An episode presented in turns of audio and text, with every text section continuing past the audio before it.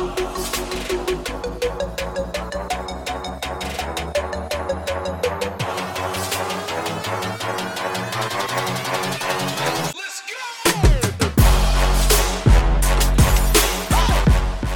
it is. Welcome back to the show. This is the ADF Underground brought to you by All Day Football. What's up, y'all?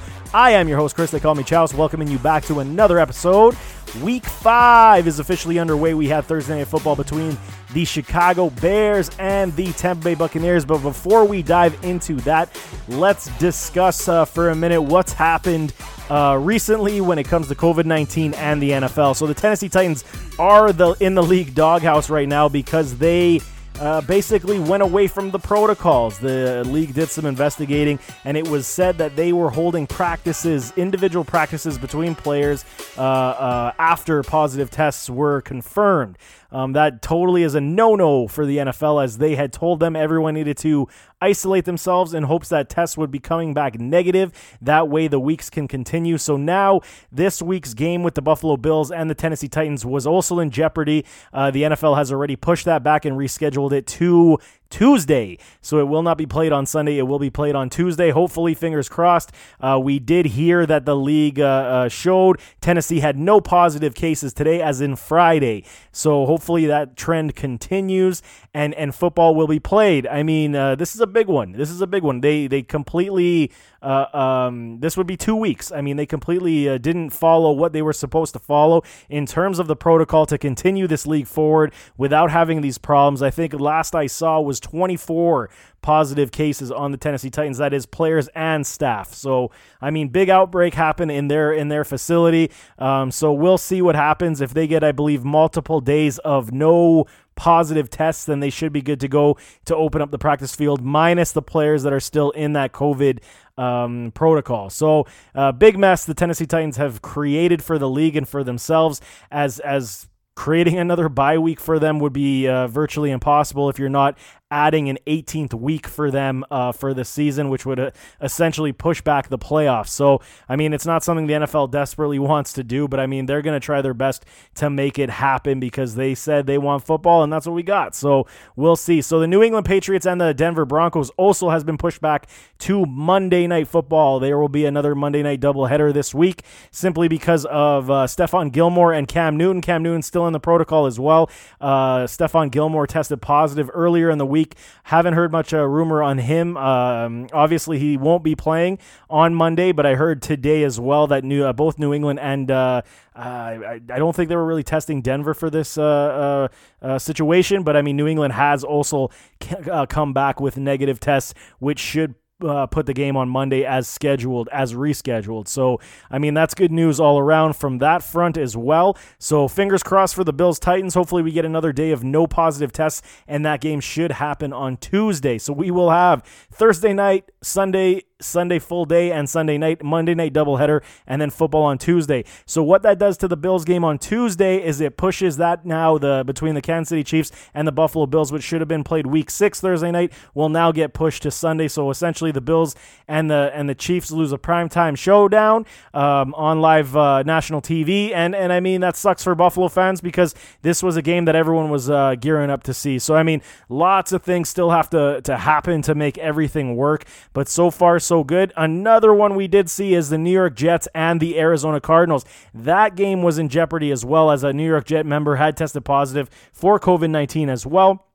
However, it did come back today. Uh, I believe the test positive was on a Thursday, and it came back today on a Friday saying uh, the test was a false positive. So that's also very good news, as that game should be going uh, full ahead. And I heard uh, they did delay the Arizona Cardinals plane because they are traveling to New York, and and they should be there. I believe they left a few hours later than what they should have. But I mean, hey man, false positive. I'm okay with it. Uh, that way, no games will be missed. Fantasy football managers were scrambling at the bit as we could have had six teams uh, this week uh, on the essentially on the bye, so that would have messed up a lot of things. But fingers crossed, like I said, hopefully uh, no more positive cases. Everyone takes this a little more seriously. Um, it is 16 weeks. I mean, I said it on the other show. Granted, I am not in their circle. I am not uh, uh, playing the game. But I mean, it's 16 weeks. You get paid handsomely to play the game.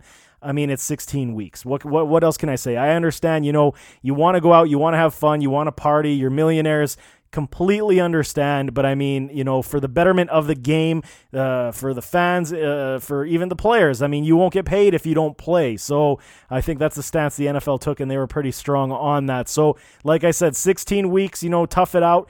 Uh, it, it, everybody's having a really crappy 2020 as it is anyway, but uh, hopefully the, this week won't get derailed. And so far, so good. So moving on to Thursday night football, the recap we had the Tampa Bay Buccaneers and the Chicago Bears, like I mentioned. Tom Brady going up against Nick Foles for the first time since he lost the Super Bowl when Foles was with the Philadelphia Eagles. You know he wants some revenge on that. Now he's playing with Tampa Bay in his new digs. They travel to Chicago. I picked Tampa Bay to win this contest. Uh, they were favored by three points. I had them uh, last time I had the spread, and I took them, and and and for good reason. I mean, yes, the injuries are piling up for Tampa Bay.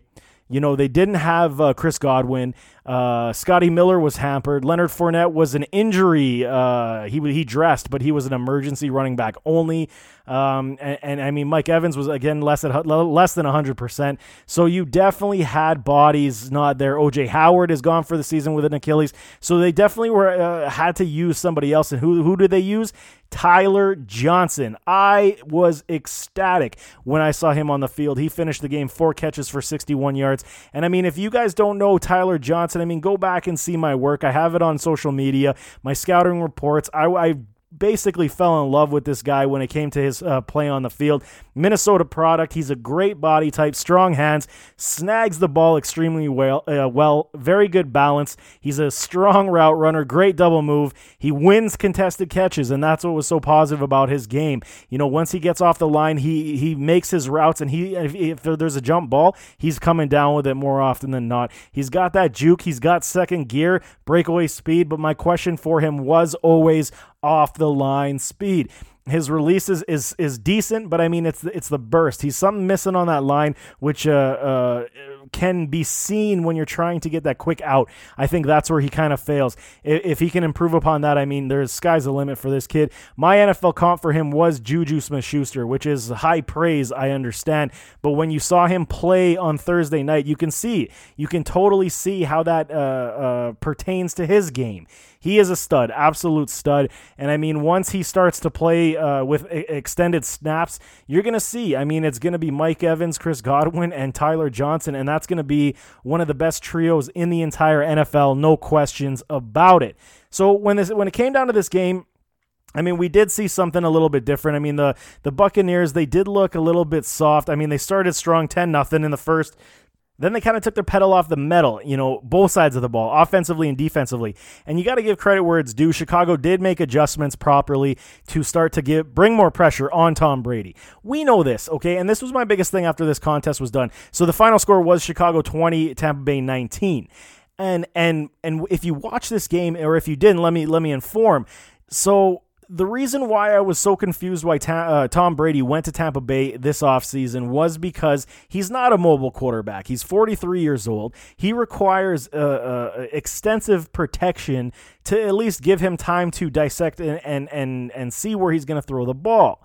Tampa Bay's offensive line is is far from uh, excellent and and it showed when you go up against a good solid front seven like the Chicago Bears. They still got Khalil Mack, they got Roquan Smith. I mean, you got rushers that are going to come at you. They got uh, uh, uh, Robert Quinn. I'm not sure if he played in that contest, but this is this is what you have on your defensive line. And when you have an offensive line that really isn't up to par, you get exposed. And that's exactly what we had saw or what we saw. Tom Brady was sacked three times, um, and he was under duress basically the entire evening.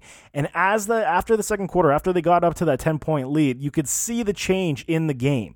So Ronald Jones ran extremely well. I was impressed. I mean, I was a Ronald Jones naysayer. He ran 17 times for 106. He was targeted five times, but he he can't really catch. So that's that's the big problem for Tom Brady as well. He requires the assistance of a great pass catching running back to take the pressure off when the pressure is getting too deep. We didn't see a screen pass in that entire game, and for good reason. I mean, they could have done it with Ke'Shawn Vaughn.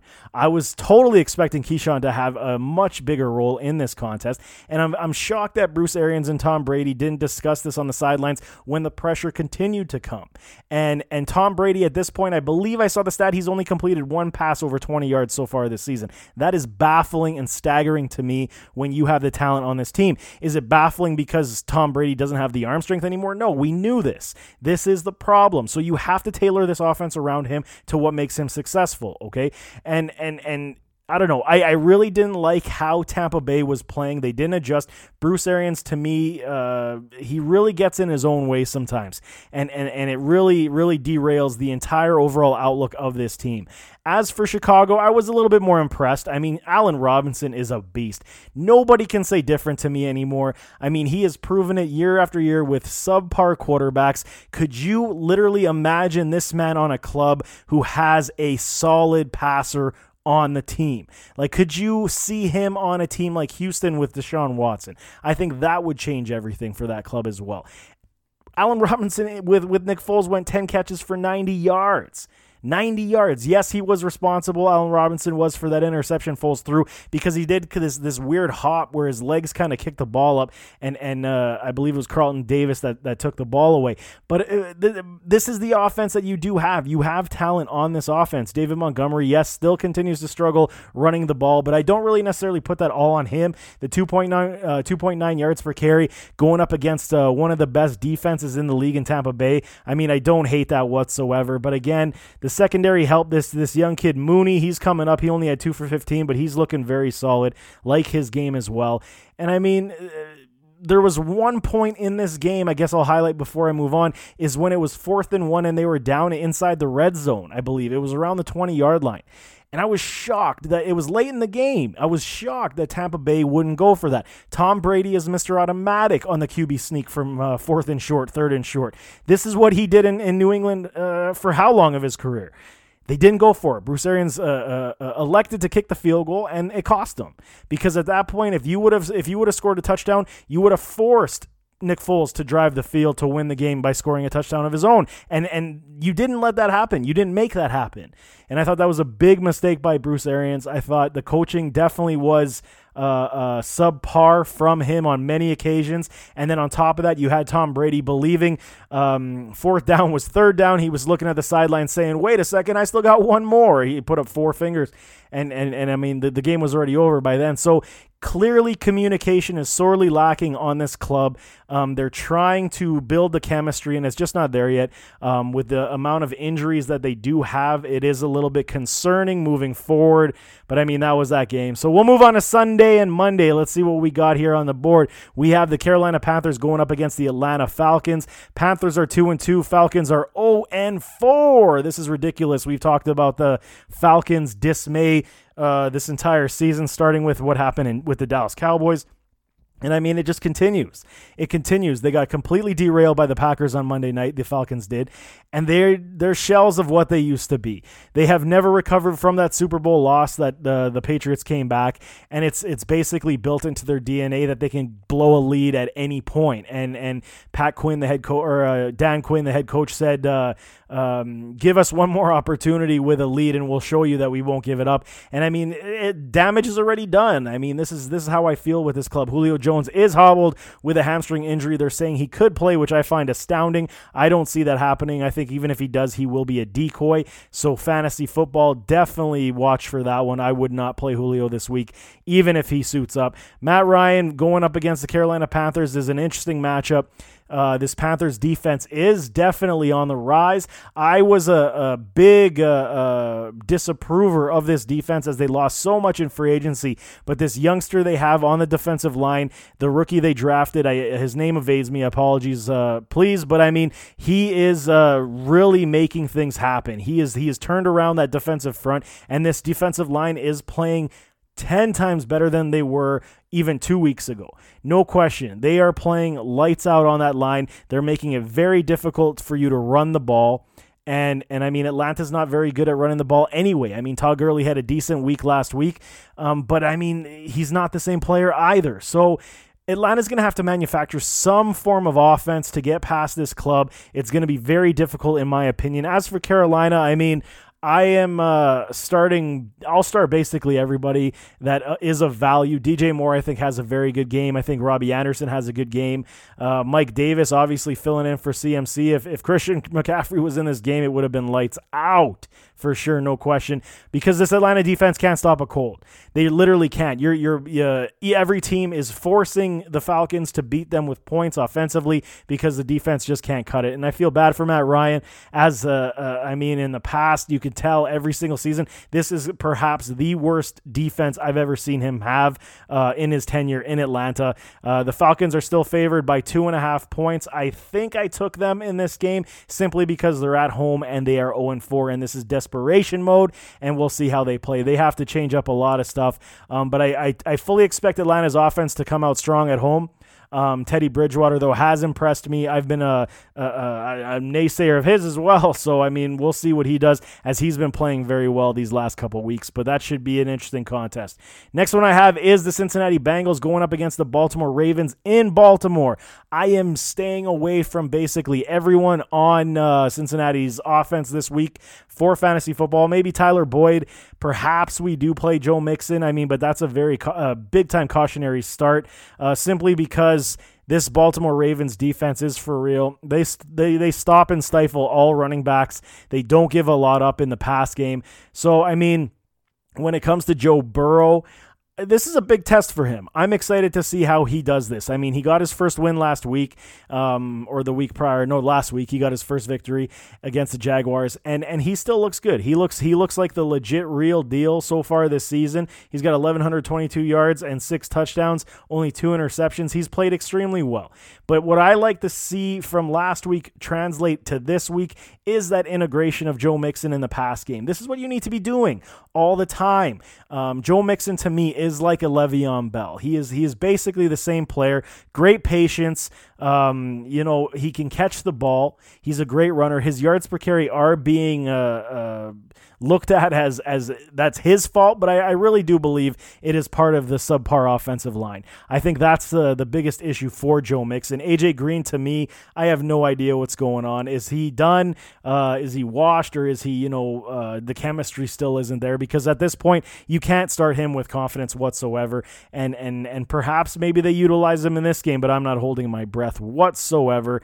Um, at this point, I think I saw the Ravens are favored by 12 points, 12 and a half points points. I'm still taking the under simply because the Ravens have uh, unimpressed me so far this season with their lack of run game. I, I, I'm baffled with this as well. Last year, I mean, I said it on previous shows. Last year they ran the ball 596 times. This year it's it's way under that projected rate. And you know, players like uh, Mark Ingram, the rookie J.K. Dobbins, they're not touching the ball near enough in both the run and the pass game. You're trying to make Marquise Hollywood Brown be something he's not. He's the field stretcher. He's the field burner. If his game uh, uh, changes and grows where he can actually run those intermediate routes to perfection, then great. But don't force the issue. I mean, if it's not there, it's not there. We saw it versus the Kansas City Chiefs. Lamar Jackson, 97 yards passing. This is not the game that you play Baltimore. And if you're not careful, well, I'm not going to go that far. They're, they're going to win this game. I, I do believe they will. Joe Burrow will give them a run for their money. He will kill the spread late, in my opinion.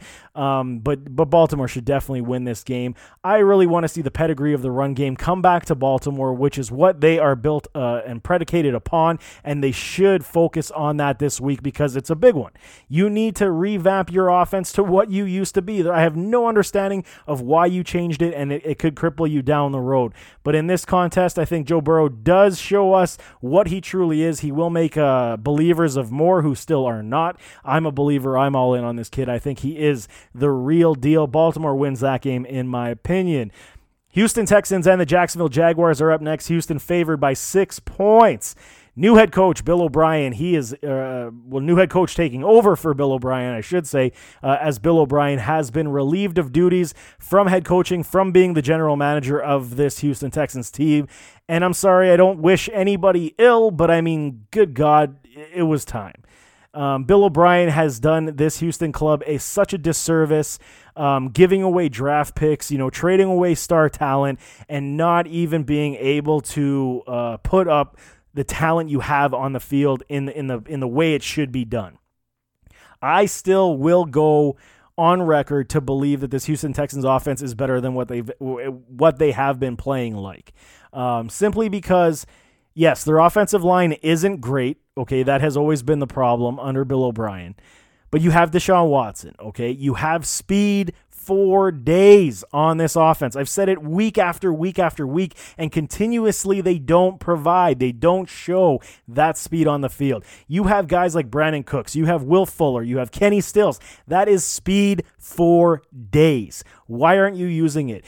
Do your air raid offense. Do the four wide out sets. Have David Johnson in the backfield, and if he's uh, covered up, you still have Randall Cobb coming out of the out of the slot. You can you can dump it off to DJ if the if the deep balls are covered. But this way, you now remove the stacked eight man boxes. There will be none because they will be terrified to get beat deep. All opposing defenses will. I really truly expect Romeo Crennel is the new head coach, and I truly expect him to work with his new offensive coordinator to iron out these ineffective deficiencies in this offense. I think we see a much better Houston offense this week um, um, than we have all season. I mean, 0 4 is is terrible for the Houston Texans, and I think uh, uh, when they're facing a team like the Jaguars, this is the right time uh, for this team to get back on track. If they don't do it in this game, then I mean, all bets are off. I, I'll be out because I mean, if you can't beat one of the worst defenses in the entire league based on the skill that you have on the field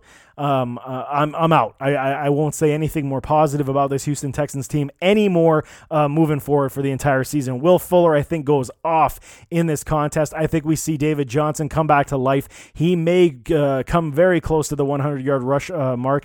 I think this whole offense looks completely different in this game. I really, truly do. As for the Jaguars, I mean, they're, they're, they are who they are. Uh, Gardner Minshew, he's a good uh, filler quarterback. This James Robinson looks like the real deal, the running back from the Jaguars, and of course you got uh, DJ Chark. So I mean that's your top three in Jacksonville, who you can play. I mean against a leaky Houston defense as well. Um, do they compete in this contest? I think they do. I think uh, uh, the the Texans D is is also subpar, um, but that also comes with how poor the offense has played in Houston, and it gives the defense no time to rest, and they're gassed by the time we hit the third mid third quarter. So I think we see a different tale, different story this week for Houston. I think it, it, it becomes a lot more uh, entertaining, at least uh, for the Texans fans, because uh, what you've seen so far through four games is is has been terrible. So I think the Texans win. I think they cover as well. Next game on the board is the Kansas City Chiefs and the Las Vegas Raiders. We have Kansas City favored at 12 and a half points currently. And I mean, okay. So the Super Bowl champs, they walk into Baltimore, they beat them. Um, nobody has really tested them so far this season. I mean, the Baltimore game was the biggest one. Uh, actually, I should I should say that again is because the the Chargers actually gave them a run for their money as well. So I mean, this season hasn't been as good as I had envisioned for the Chiefs offensively, defensively, but they've been playing very well. They, they're doing more than enough to win games. You do want to see that high octane offense move up a little bit more. I think that's kind of where I'm at. That's maybe where my evaluation is at this point. By four weeks, I truly expected them to have their chemistry back at full bore. I mean, they, it's not like they lost a great deal of talent on this offense, so everything should have been very similar anyway. Um, the integration of Clyde Edwards Um, in the pass game is, is a thing of beauty for fantasy owners. I mean, now he's getting the PPR uh, production, the PPR points, and that's what you wanted. Um, yes, his yards per carry are low, but I mean, that's to be expected. I think as he starts to continue to go, I mean, actually, no, his yards per carry, excuse me, are 4.28. So you can't hate that whatsoever. Um, but he is getting a lot of work in the pass game, and I think that is what is helping his cause. I mean, nobody can stack the line either on this Chiefs team, so that's a big one also. I mean, as for the Raiders, Josh Jacobs, I mean, he looks a little bit injured already. Um, didn't like his performance last week. Um, I mean, Darren Waller's looking like he's a little bit banged up. Also, Derek Carr, and, and he's getting Henry Ruggs back, which is a positive. I think that's kind of where this offense is, is dictated upon. You had Henry Ruggs, Ruggs being the deep threat uh, that would pull all coverage away. And I mean, that is how these teams are built. I mean, if you watch these games, you will see that there was something missing last week uh, for the Raiders when they played the Bills. There was no uh, threat of the deep ball. It was Nelson Agholor. It was Zay Jones. I mean, uh, Hunter uh, Renfrow. I mean, this is your offense. That was all short passes, and Buffalo basically uh, sheltered it all in the middle of the field, and they couldn't do anything deep. Now you get Ruggs back. I don't know if Bryan Edwards will return in this contest. Haven't seen word on him just yet.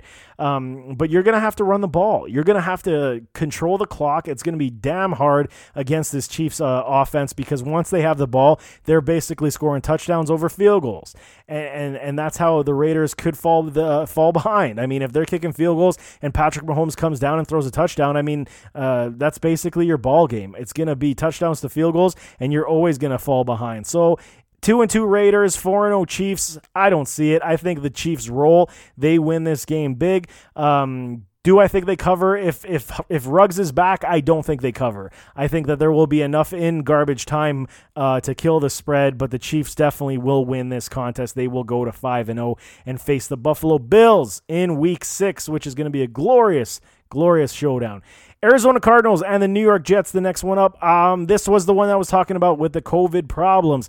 Jets have that false positive, so they are good to go. Uh, as of today, the Arizona Cardinals are minus seven. Sam Darnold is not playing in this contest. Old man Joe Flacco is going to be the starting quarterback. This concerns me quite a bit. I mean, you have no ground attack. Frank Gore has tried his best. I mean, the, the years have already shown um, many years ago that he is not what he used to be. He's just holding on for dear life to keep himself in the show. And now you bring a guy like uh, Nick, uh, excuse me, Joe Flacco um, to throw the ball. I'm very concerned for this Jets club. I really don't understand how Coach Adam Gase still has a job, still has employment, because he is completely like Bill O'Brien in Houston. He's completely destroyed this club. I feel for you, Jets fans, because you deserve a lot better. They've ruined uh, Sam Darnold completely. Uh, the man's confidence is completely shattered. He was a prospect that should have been on a same tier as a guy like Josh Allen, uh, who is flourishing with great coaching.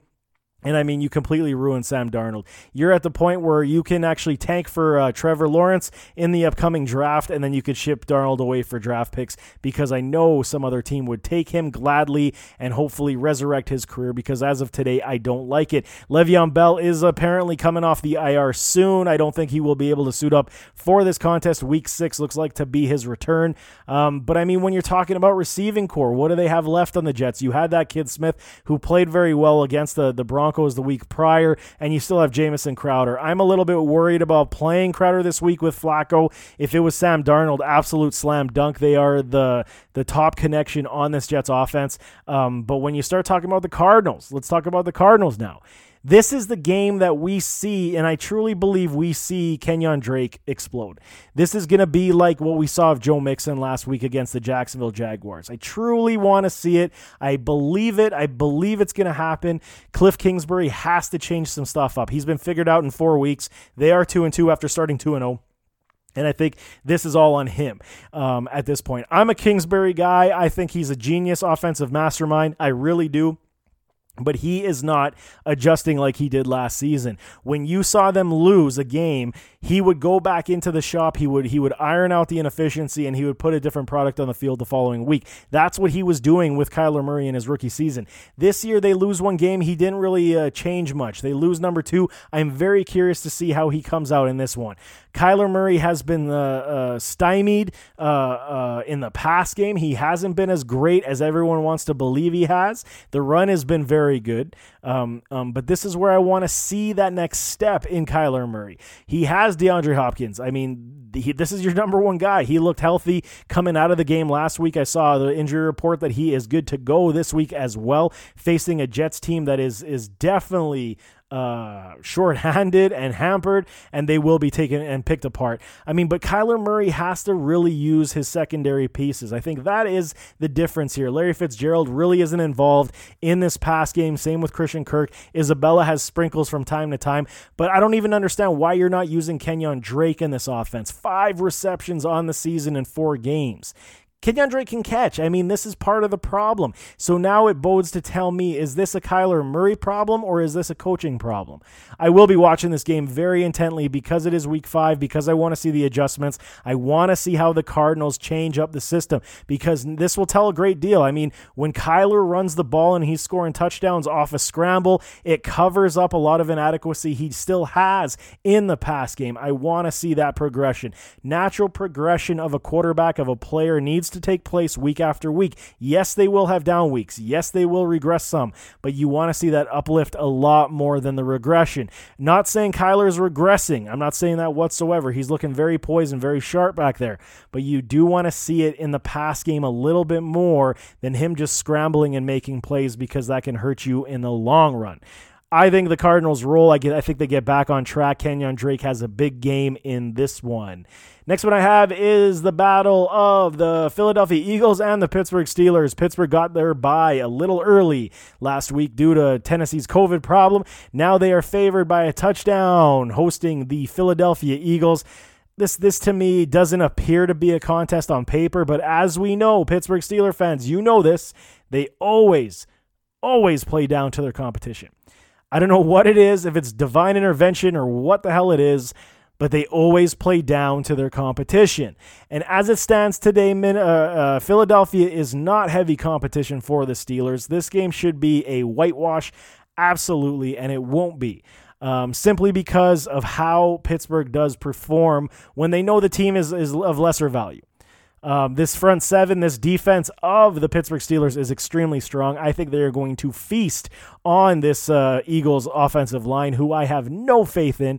Um, I feel sorry for them. If you're a churchgoer, go and pray for these guys because they will be picked apart um, heavily on Sunday, and, and I literally, literally feel sorry for them. Um, when it comes to the Eagles, I mean, what do you, what can you do? What can you really do? Again, injuries have completely decimated your your roster. Um, you don't have viable receivers at this point. I, I don't know. I, I feel for you, Philly fans. The defense has been, I don't know. Uh, this team is is covering up a lot of problems right now with Carson Wentz. And, and, and I feel for Carson Wentz because I believe he's a better quarterback than what he is showing on the field at the moment. But I mean, he's doing the best with what he has at his disposal.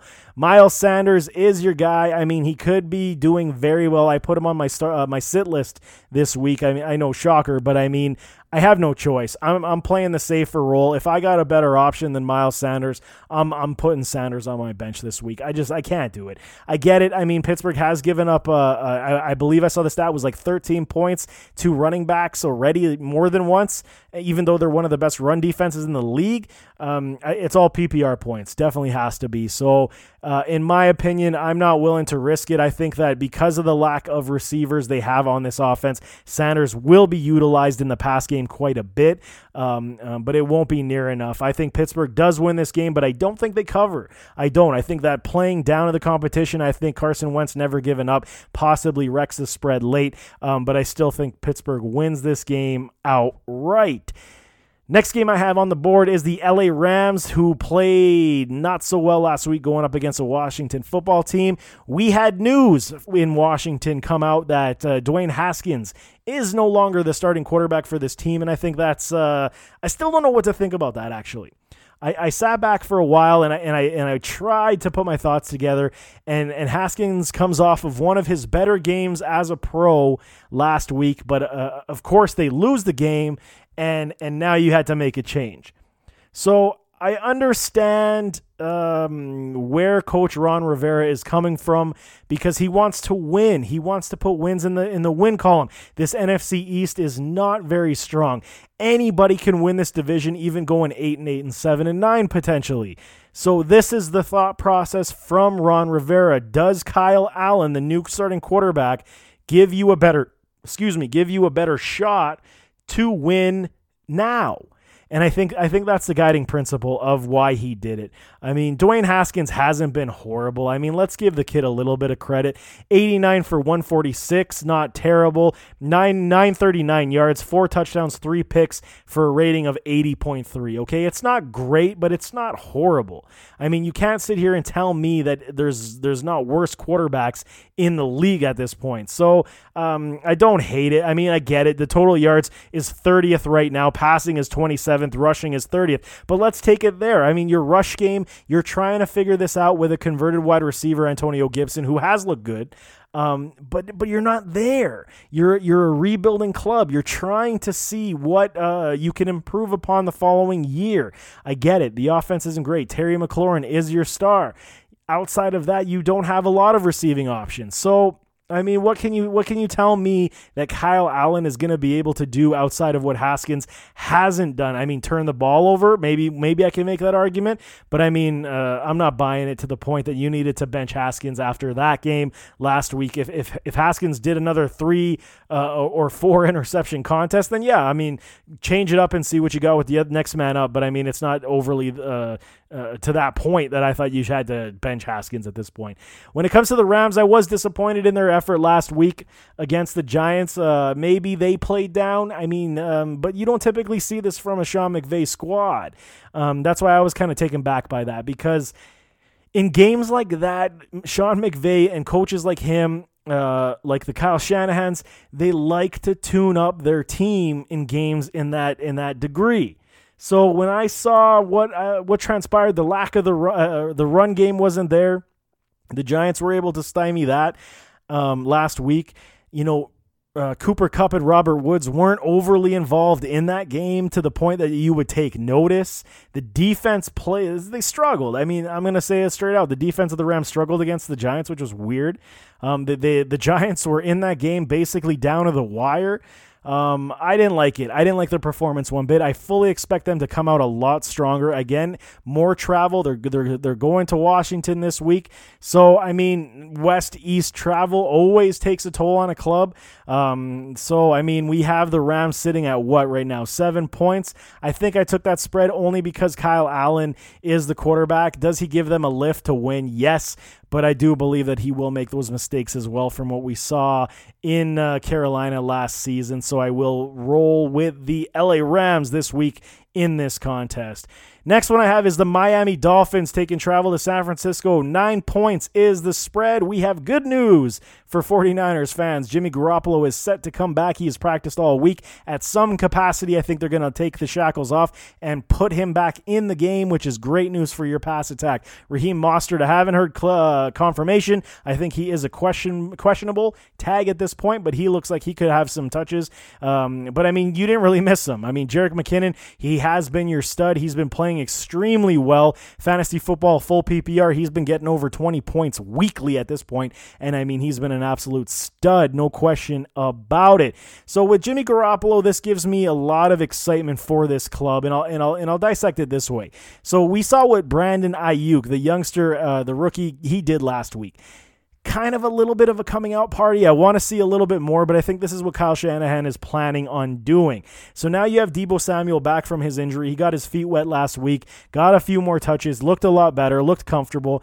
And I think now this is where you pick teams apart. So you have a playmaker like uh, McKinnon who has been healthy. We didn't question the playmaking ability of, of Jerick McKinnon, it was always the health risk. What is or when is he going to be uh, back at full health? And now we're finally seeing it since his days in Minnesota. Minnesota. So now you have a playmaker like him. You have a, a, playmaker like Samuel and a natural playmaker like Brandon Aiyuk.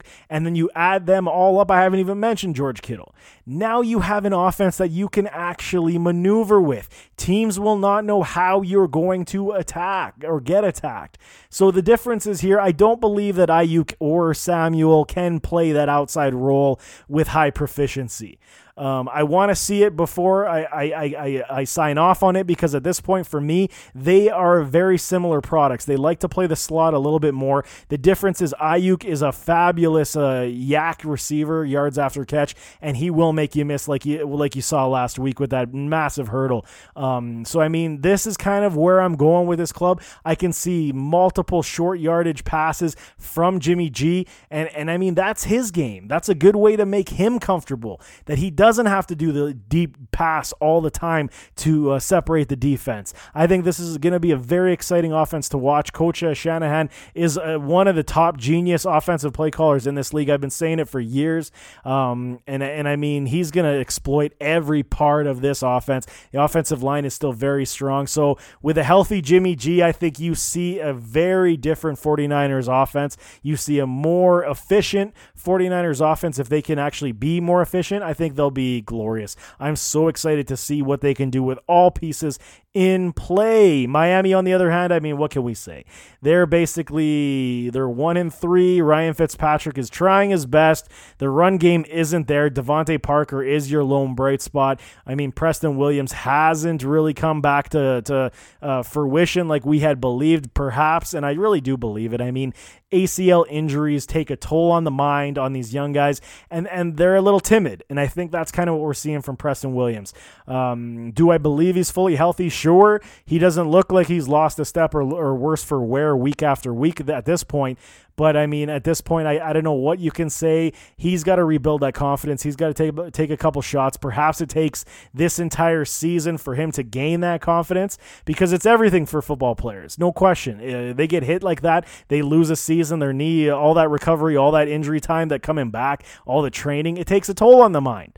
Um, so when it comes to Preston Williams, I mean, at, at, this point, I can't sign off and endorse on him either. Um, I still like the skill set, but I mean, as for Miami, it's nine points. I'm taking the 49ers to go hard on the Fins to squish the fish this week. Next we have is a good one. Indianapolis going to up against Cleveland. Both clubs are three and one. This game will be played in uh, the Dog Pound in Cleveland. Interesting matchup. I mean, um, not how I envisioned it, and admittedly, I mean, I've had to say it because I was extremely excited about Philip Rivers coming to Indianapolis. I thought he was going to basically make this offense very similarly to what it was in LA with the Chargers. I thought Keenan Allen would have, or T.Y. Hilton would have been like Keenan Allen. I thought uh, one of the tight ends, either Doyle or uh, Mo Alie-Cox, would be like uh, Hunter Henry. I believe that Nyheim Hines would have been like Austin Ekeler. I believe that Jonathan Taylor would have took the uh, Melvin Gordon role, and it has not happened. Very frustrating, especially with the fact that you have an offensive line that is one of the best in the entire NFL, and you are not doing your best offensive outlook. I think that is so discouraging for this club. They are, however, being carried by this defense, which has been playing superb football. And I mean, if you don't know at this point, let me break it down for you. In total yards defensively, number one. Passing yards, number one. Rushing yards, fourth. Points, number one third down percentage, number one in the entire NFL. That's how good this Indianapolis Colts defense has been playing. I did see report that they will be without their star linebacker Darius Leonard. That's a huge blow to this defense, but I mean they have been playing extremely well defensively, able to shut it down. This is why I don't understand why it's not uh, translating to the offensive side of the ball because you should, with extra uh, uh, possessions, you should be able to exploit the inadequacy in the opposition and be that much better offensively. Has not occurred just yet. Still, Philip Rivers struggles to find T.Y. Hilton, struggling to find his wide receivers. He seems to have chemistry with Zach Pascal. I don't understand why he can't uh, find T.Y. Uh, drops have been there, missed passes, miscues have been there as well. But the biggest concern I want to talk about with the Colts is Jonathan Taylor. It's already four weeks in. I totally expected a lot more than what we've seen. He hasn't been terrible, but he hasn't been great. And I think that is what's kind of turning me off. The 3.85 yards yards per carry is is is is dreadful for this guy. It really is because and let me let me explain to you why. So after watching the last two games over again, I went back to watch the tape. And and and when you watch Jonathan Taylor run the ball, he is a big man. He's a big guy, two over 220, 230 pounds, and he runs a 4-4 you should be able to be plowing over everyone. And it looks like he's not even willing to um, initiate contact. He's not willing to take the punishment, which is very strange for a guy his size. You think that he'd be almost willing and wanting that punishment so that he can he can punish the other player coming at him. Has not really occurred yet. His his ability in the pass game has been good. I mean, you can't question that. But you've seen many times where Taylor takes the ball even on third and short, and this has kind of been what has been another problem. Maybe that is also the issue why Philip Rivers hasn't been able to develop the chemistry with his receiving core is that on third and one, I've seen it many times on the last two weeks. Third and short, third and two, third and three, you rush with Jonathan Taylor, and he's basically running into the back of his line. So the vision isn't there. He's he's not bouncing it outside. I don't know. There's a lot that maybe it's the rookie wall. Maybe he really just uh, he needs to up his NFL IQ a little bit. He needs to be comfortable where he's seeing the hole and taking it and just bursting through it. He's a one cut downhill runner. He's not going to be the guy that's going to juke you out of your pants. This is the pedigree of his game. This is what he was good at in Wisconsin. This is what he should be good at in the NFL. So I, I, I really want to see that growth uh, mature in these next five, four weeks as we as we already have the quarter of the season uh, uh, gone. I want to see the next four weeks. I want to see definitely coaching from Indianapolis, Frank Reich and company, telling this youngster what he needs to be doing, how he needs to be doing it, and then hopefully he can learn on the fly and and and get more uh, uh, efficient with his carries. When it comes to the Cleveland Browns, I mean, uh, you can't hate it. You can't hate what they've done so far. Bad news they had was Nick Chubb. He is on the IR. Um, knee injury, MCL sprain. His it was friendly fire. His own teammate got uh, pushed into his knee, rolled up on his knee, and kind of hyperextended. Uh, didn't look great. Um, but it was uh, said that it's a six week injury, which I found a little peculiar because an MCL typically is three to four weeks. Um, but we'll see. I didn't see news of them putting him on long term IR. The NFL did change that rule where you can actually call a, a player back after three weeks, which is nice. Uh, they're not totally gone for the season, don't take up a roster spot. So um, when it comes to Nick Chubb, yes, he's gone, but you do have Kareem Hunt in the backfield. You have this kid, D'Ernest uh, Johnson, who will be the second fiddle to Kareem Hunt. And I mean, we've seen it. I mean, I mentioned this on another show of mine uh, that Kareem Hunt is not a downgrade by any stretch from Nick Chubb. We've seen it in Kansas City when he was the lead back. He he was a top dog in the NFL in terms of rushing yards, and he will step in and and and take the shares of the work in the backfield in this run heavy system, and he will flourish. No question about it. Baker Mayfield's stats do look a lot more impressive at this point 729 yards, seven touchdowns to only two interceptions. And this is what Kevin Stefanski does. I'm going to keep repeating this until it falls off because, I mean, this is what they needed to do. The Cleveland Browns needed to be that run heavy club. They needed to build Baker Mayfield into a better quarterback. He is a little bit uh, smaller back there, so he requires a lot more rollout bootlegs to find the open wide receivers. Odell Beckham finally had a big game last week in that in that crazy showdown with the Dallas Cowboys. Um, do I see the same outcome from Odell this week? No. I think uh, I'm I'm sitting Odell this week personally because I think Indianapolis's defense is just that good that we're going to see another subpar showing like we had uh, the previous weeks from Odell because I don't think Baker is going to be able to do a whole heck of a lot. I think the run game is going to be the guiding factor once again. Uh, depending on how uh, D'Ernest Johnson plays, the Mayfield may have to throw a little bit more. And at this point, we haven't seen him carry a team um, by himself just yet. So I mean that is something of a problem, and I mean uh, it needs to be fixed. But I mean, again, you can't hate what Baker's been doing on the field. He's been something of a game manager at this point. I think that's a great role for him until he learns to, to be that more efficient passer himself. This game is a one point spread favoring the Colts. I think I, I did take the Colts uh, uh, to win this game. Uh, the article was uh, released on Thursday, so get the point spread picks uh, on that article uh, on All Day Football's website. Next game we have is the New York Giants at the Dallas Cowboys. Dallas coming off that defeat to those Cleveland Browns rather terrible fashion. Turnovers dictated terms. Um, don't really like what's happening in Dallas right now. The defense is really bad um, uh, that I can't sugarcoat it anymore. I wanted to uh, say it a little differently, but they are they're playing very bad, and it's a big problem because you have one of the best offenses in the entire league. Dak Prescott has been on fire. I mean, uh, Jerry Jones is either he's going to have to pay this man, which is going to come at the sacrifice of that defense that much further. So this is the problem that you you created for yourself. Yes, Amari Cooper has been going off. He's been a reception pig, a target king, and and you you draft this kid CeeDee Lamb. You have Michael Gallup, who is now the afterthought in this offense, but you have a trio of wide receivers. You paid Amari Cooper hundred million dollars. Now you have no money left for Dak Prescott, and all the money you have for him, you can't pay anybody on your defense, and you're getting gashed every single week now.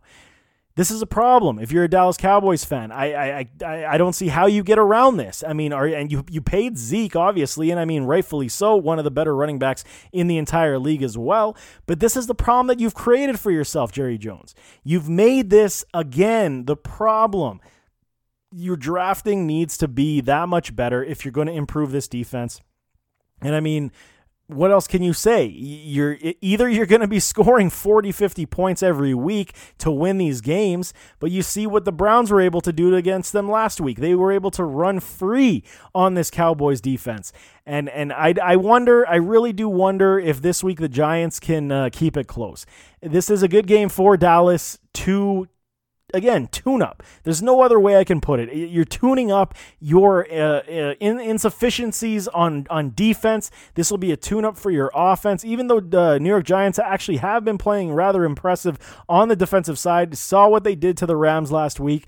Um, I thought they would have been a lot worse uh, on the defensive side of the ball. They haven't. Daniel Jones is the problem. I was I was very nervous about him this season. A lot of people were willing to take him in fantasy football, believing they'd be playing from behind a lot and that's where all the production would come from. I wasn't necessarily buying it. I didn't hate the opinion, but I wasn't buying it uh, for myself. I was definitely wasn't selling it um, simply because uh, his his decision making in a brand new system, new head coach, new offensive coordinator, um, young quarterback, second year in the league.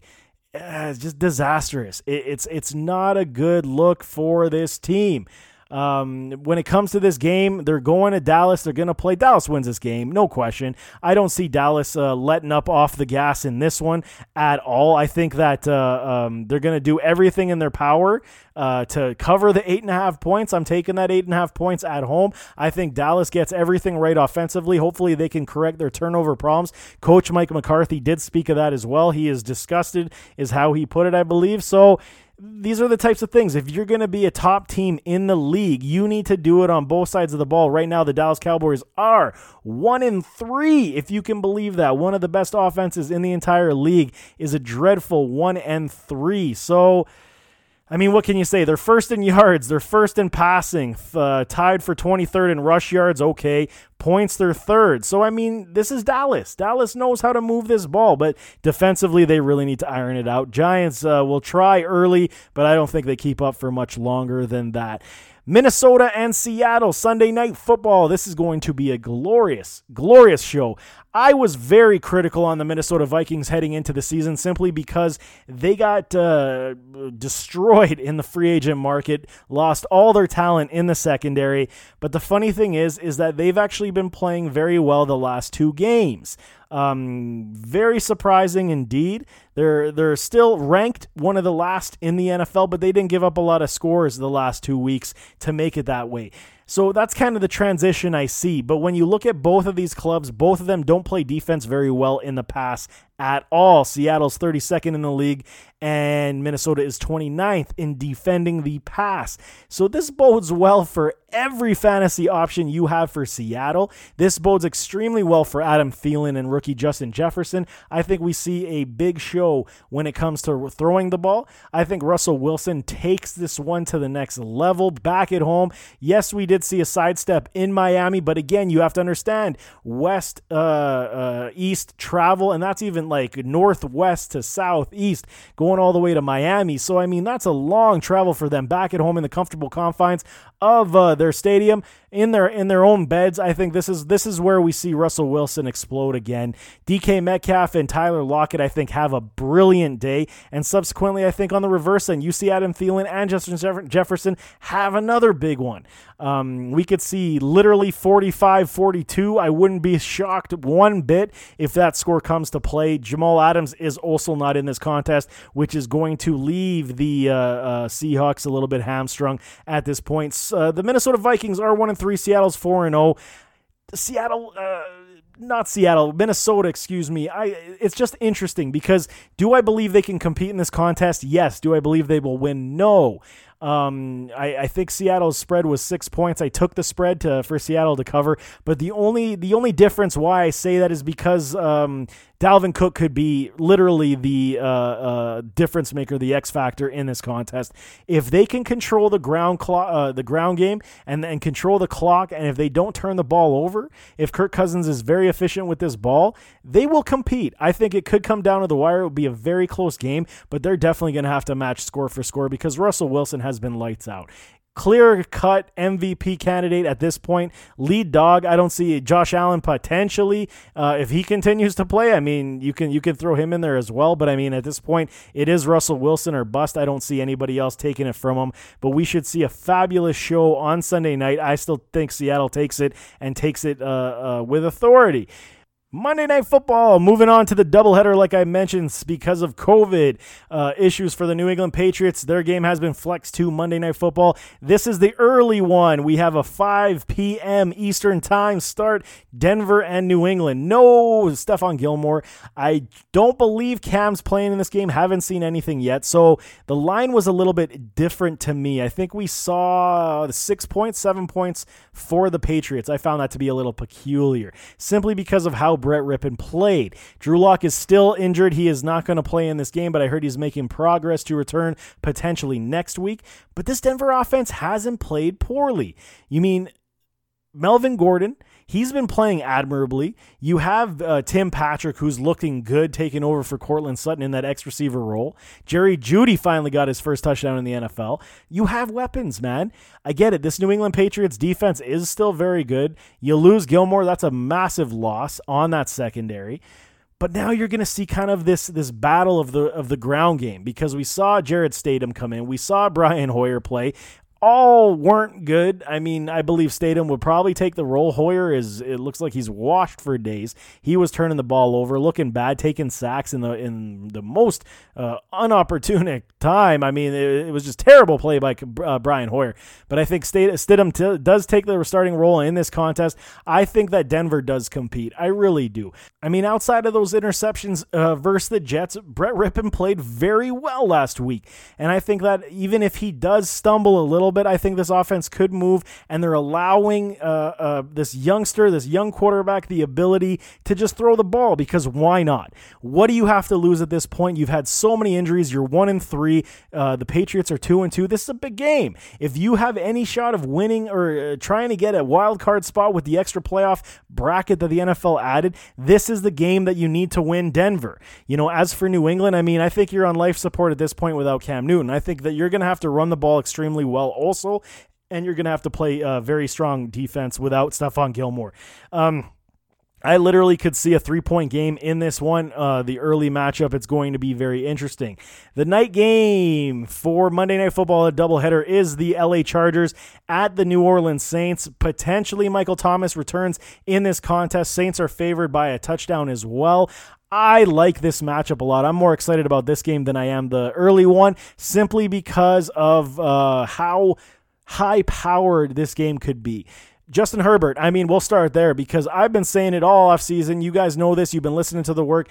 I've been saying this all off season. Tyrod Taylor was not the answer. You wanted to to play Tyrod, and look what happened. Okay, yes, he did unfortunately Feel bad for him. He got punctured lung by his own training staff, uh, injecting a needle. That is the worst way to lose your job. But at this point, Anthony Lynn, he cannot turn a blind eye to what this youngster has been doing. Look what he did against Tom Brady and the Tampa Bay Buccaneers last week. He almost pulled out the win on the road. This week, he has another difficult test against the Saints. The Saints defense is also hurting on the defensive side. Many players on the injury report. Not sure if all of them will go. Janoris Jenkins and Mar- uh, Marshon Lattimore were out last week. I wonder if they will return.